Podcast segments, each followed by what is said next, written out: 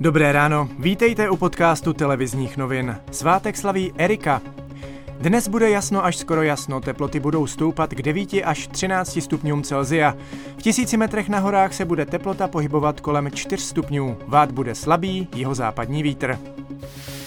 Vláda požádá sněmovnu o prodloužení stavu nouze až do 11. května. Minister zdravotnictví totiž očekává další nárůst nakažených. Prodloužení je podle něj nutné také kvůli dodávkám zdravotnického materiálu. Změnila se také pravidla pro obchody. Od dneška mohou být otevřeny prodejny domácích potřeb, které budou nabízet ochranné prostředky, tedy roušky, respirátory, šály a šátky. Více ministr průmyslu a obchodu Karel Havlíček že chceme umožnit obyvatelům, aby si mohli pohodlně nakoupit tyto prostředky, které dnes musí nakupovat třeba v lékárnách nebo prostě ve specializovaných eh, drogerích. Lidé budou mít zřejmě možnost dobrovolně odložit splátky hypoték a spotřebitelských úvěrů kvůli koronaviru o 3 až 6 měsíců. Návrh ministrině financí Aleny Šilerové ještě musí posvětit parlament. Česká národní banka také uvolnila limity pro nové hypotéky z 80 na 90 Předpokládá, že v současné situaci by na nové hypotéky málo kdo dosáhl.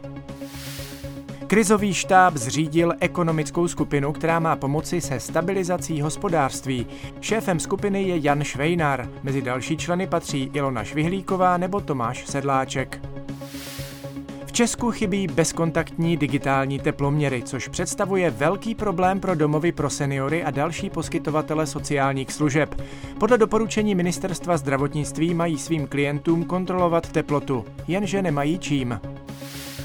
První případy nákazy nemoci COVID-19 se potvrdily u domorodého kmenu v amazonském pralese. Kolumbijské úřady oznámily, že onemocněli nejméně dva členové etnické skupiny Jukpů. Itálie zmírnila podmínky karantény. Rodiče mohou s dětmi mladšími 18 let výjít ven na krátkou procházku. Některé části pouze do 200 metrů od místa bydliště a děti smí být v doprovodu jen jednoho dospělého.